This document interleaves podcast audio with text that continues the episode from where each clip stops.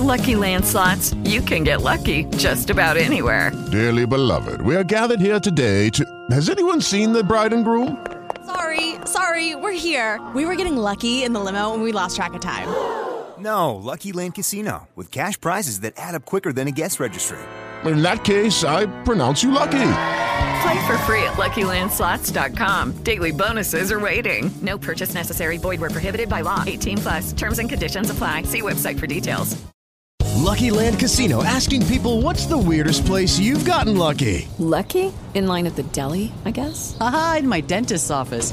More than once, actually. Do I have to say? Yes, you do. In the car before my kids' PTA meeting. Really? Yes. Excuse me, what's the weirdest place you've gotten lucky? I never win and tell. Well, there you have it. You can get lucky anywhere playing at LuckyLandSlots.com. Play for free right now. Are you feeling lucky? No purchase necessary. Void where prohibited by law. 18 plus. Terms and conditions apply. See website for details.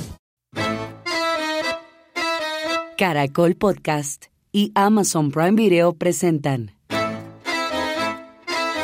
Maradona, Sueño Bendito, con Steven Arce.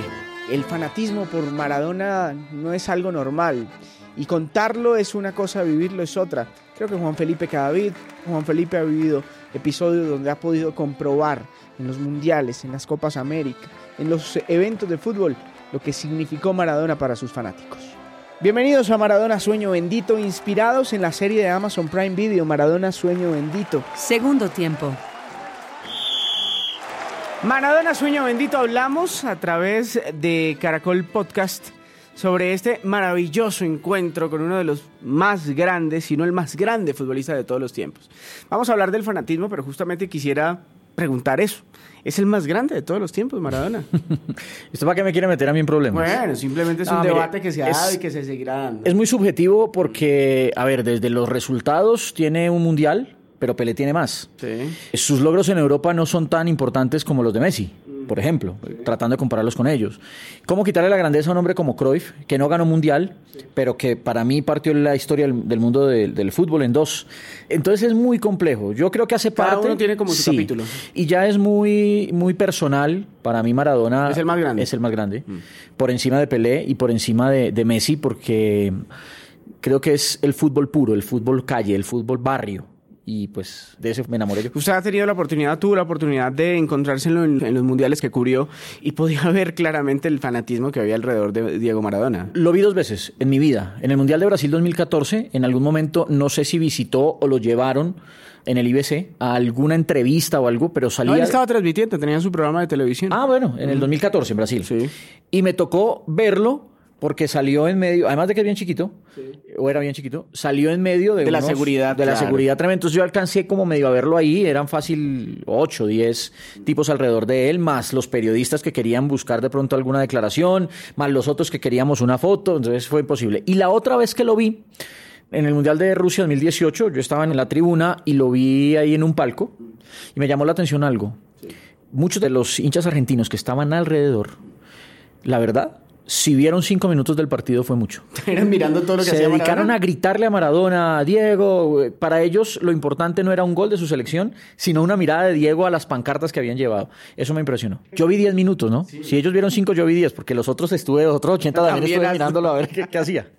No, es que es impresionante lo que generaba Maradona. Acuérdese que él vino a Bogotá, ¿no? Él alcanzó Claro, a ir a, claro, a. Él vino a jugar un partido. Sí, la alcaldía de, de la ciudad de Bogotá lo invitó. Aquí estuvo en Bogotá jugando unos minuticos y fue un fenómeno. También estuvo una vez en Bogotá en un tema de, creo que de, ontología o algo Sí, así, sí, sí, pero bueno, eso sí fue imposible encontrarlo. Me acuerdo que yo estaba cubriendo para, para el noticiero en el que trabajaba y hacíamos guardias para ver en una imagen. No necesitábamos una declaración, necesitábamos una imagen de Maradona en Bogotá. Fue imposible. Bueno, Diego Maradona tiene iglesia maradoniana. Aquellos que digan o que dicen, hombre, eso no puede existir, eso debe ser un chiste, eso debe ser un mito. No, hay una iglesia maradoniana en Buenos Aires, de hecho hay varias sedes, y usted se encuentra con la capilla, se encuentra con las fotografías, ¿no? ¿Usted, usted ha tenido la oportunidad de visitarla? No, pero sí vi muchos documentales sobre la iglesia maradoniana. Y es tal cual digo, ¿no? Sí, claro, o claro, No, no, incluso corto. Se casaban bajo los mandamientos mandamientos de la iglesia maradoniana tienen un rito maradoniano muy parecido al católico, entonces, pero van cambiando las palabras, muy enfocadas hacia, hacia Diego Armando Maradona. En ese momento no me acuerdo, pero claro, tiene una, tiene una iglesia. Sí, eso ya es un fanatismo a veces. Pueden algunos decir que es exagerado, otros que, que es legítimo. Ahora, dicen algunos que es Dios que Maradona es Dios y así muchos se le, se le tituló, bueno, lo de la mano de Dios allí comenzó todo esto, pero esa celestialidad no, no es ajena al fútbol, siempre ha habido como una conexión y una relación del fútbol y de los astros del fútbol, a Messi también se lo han dicho, de pasar más allá de lo terrenal y convertirse en dioses. Y yo creo que eso también tiene mucho que ver con la rivalidad Brasil-Argentina, entonces como Brasil tuvo el rey, eh, que era Pelé, o es Pelé. Y siempre los brasileños, o rey, y el rey, y el rey, y el rey, cuando les apareció Maradona, pues no, nosotros no tenemos al rey, nosotros tenemos a Dios que está arriba del rey. ¿Y quién, quién está por encima de Dios? Absolutamente nadie. Exacto, entonces hace, hace, parte de todo ese folclore, pero, pero yo creo que Maradona siempre ha estado rodeado de ese aura, se lo decía la vez pasada, o sea, Maradona es el único que se le ocurre que le digan, ¿fue mano? No, fue mano de Dios a uno no se le ocurre eso. Uno cualquier cosa, otra, uno sale con cualquier otra cosa, pero no, la, la mano de Dios. Un fanatismo que a mí sí me parece ya. Ahora, me parece exagerado, pero también recuerdo. Sí, pero cuando te pones en los pies de los argentinos y dices, estábamos en medio de una guerra, estábamos en medio de un conflicto interno también político, social enorme, y Maradona hace esto, logra sacar pecho de un país frente a, a, tu rival geopolítico que en ese momento era Inglaterra, pues tú dices, hombre, entiendo más o menos por qué la veneración a Maradona. Y hay que entender lo que significa el fútbol para Argentina. O sea, nosotros, nosotros toda Sudamérica, excepto Brasil. Brasil y Argentina, nosotros nos creemos futboleros, eh, no Bueno, futboleros uruguayos ellos. también. Pero no, pero los argentinos son ya de una manera, ya, o sea, es su vida, es, es, hace parte de verdad de, de, de la vida, del, de la charla mmm, diaria con sus compañeros, con su esposa, con sus hijos, con la, con la familia. Pero le voy a decirlo del fanatismo. Mm porque me acuerdo que Maradona, no sé el año, póngale 2005, 2004, no, me puedo equivocar el año, pero acuérdese que hubo una época en que Maradona se puso muy mal. Mm. Incluso Maradona estuvo, en, no sé si en coma. Sí, claro, en Punta del Este, estuvo mm, semanas enfermo y muchos, digamos, tristemente esperaban el, el desenlace final de, de, la vida de Diego. Digo, yo, yo hoy, usted que me ha invitado a mí aquí, he hecho para atrás tantos años, obviamente era joven o más joven. Y me acuerdo que yo no me despegaba del televisor esperando noticias de Maradona. Claro. Y alguna lágrima solté. Sí, sí, sí. O sea, el fanatismo. Estando muy joven todavía, Diego, porque. Claro, pero no.